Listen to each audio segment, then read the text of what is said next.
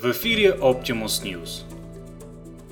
Законопроект, разработанный омбудсменом Кузнецовой и сенатором Мизулиной, устанавливает запрет на беспечные половые сношения на всей территории Российской Федерации.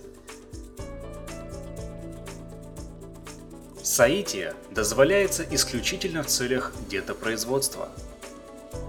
По словам Анны Кузнецовой, беспричинный секс в России следует запретить.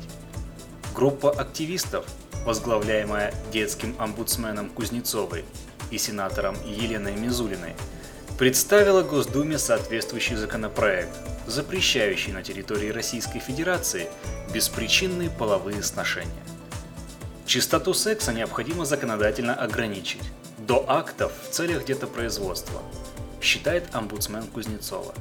Иначе матка может слишком много запомнить. Новый законопроект уже одобрила депутатка Ирина Яровая. По ее мнению, секс необходимо приравнять к экстремизму. Люди должны делом заниматься, плодить будущих налогоплательщиков, а не предаваться похоти и разврату, считает она. Согласно центральному положению законопроекта, акт соития должен происходить исключительно ради зачатия. Для предупреждения отклонений граждан от своего предназначения инициативная группа законодателей во главе с питерским депутатом Милоновым вызвались контролировать все половые акты в стране. Единорос Милонов заявил, что он готов держать свечку, в крайнем случае медведевскую энергосберегающую лампочку.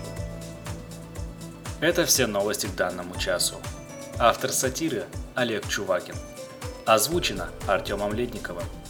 Слушайте другие выпуски новостной сатиры Optimus News на сайтах podster.fm, podfm.ru, а также iTunes по запросу Optimus News.